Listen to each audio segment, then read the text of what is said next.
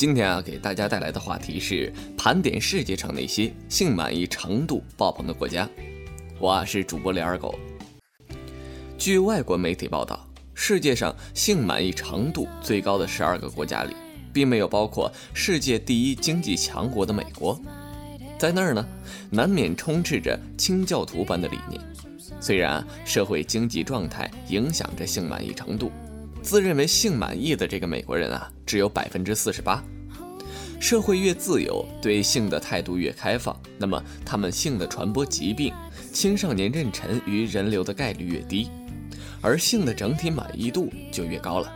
另一方面啊，具有压抑文化的社会呢，未必就不能得到性的满意。比如俄罗斯， 80% 的俄罗斯人呢，性交的次数超过每周一次。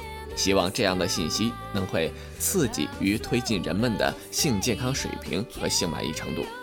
咱们再来说说啊，这排名第一的赫然是瑞士。卖淫与妓院都是合法的，色情是自由的，幼儿园就开始教性教育，这绝对是世界上头号的性满意国度。去年的调查表明， 21% 的瑞士人认为性生活表现应该是优秀的。32% 的人呢，在公共场合做过爱。青少年的生育率是全球最低的，如今2012年仅为美国的 10%。 西班牙位列第二，他们以裸体海滩闻名于世，社会接受同性结婚的程度很高。在全球针对15000妇女调查中，一致认为西班牙男子是最棒的情人。1/4的西班牙人呢，认为他们的性表现是优异的。90% 的西班牙人满意自己的性生活。排名第三的呀是意大利，得益于丰富的美酒与美食，意大利人的性满意程度是很高的。每天啊饮用2杯红酒的妇女的性生活明显高于不饮酒的人。46% 的意大利人对性生活感到满意，1/3的男子啊性生活时间长于10分钟。巴西呢也是榜上有名。巴西的美女在世界小姐竞赛里屡屡夺冠，而巴西男子在世界情人排行里屈居第2位。82% 的巴西人呢，每周至少做爱一次，每年平均145次，他们的失贞年龄名列前茅。希腊人很早就轻松自然地公开讨论性问题，比如希波克拉底，而交流对性的影响无疑是积极向上的。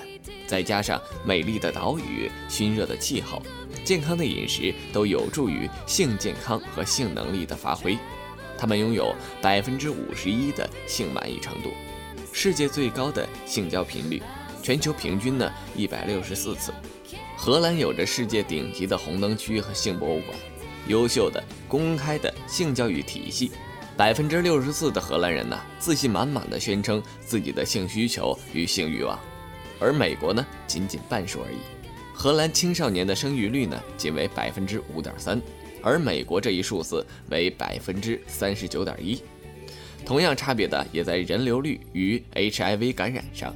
不出意外，荷兰人的性满意程度也是很高的。墨西哥是号称最性感的国家之一，性满意程度达到了 63%。2008年的时候，派发70万份性教育书籍到了高中，儿童性剥离性犯罪几率高居全世界之首。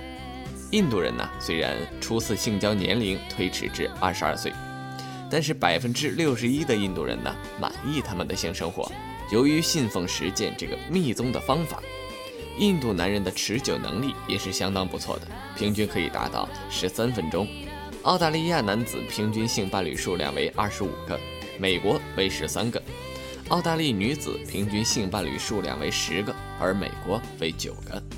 尼日利亚虽然维持着很保守的性观念，如排斥与禁止同性婚姻，但是平均性交时间却是居于世界第1位的，24分钟，73%的性满意程度。尼日利亚的妇女啊最容易出轨。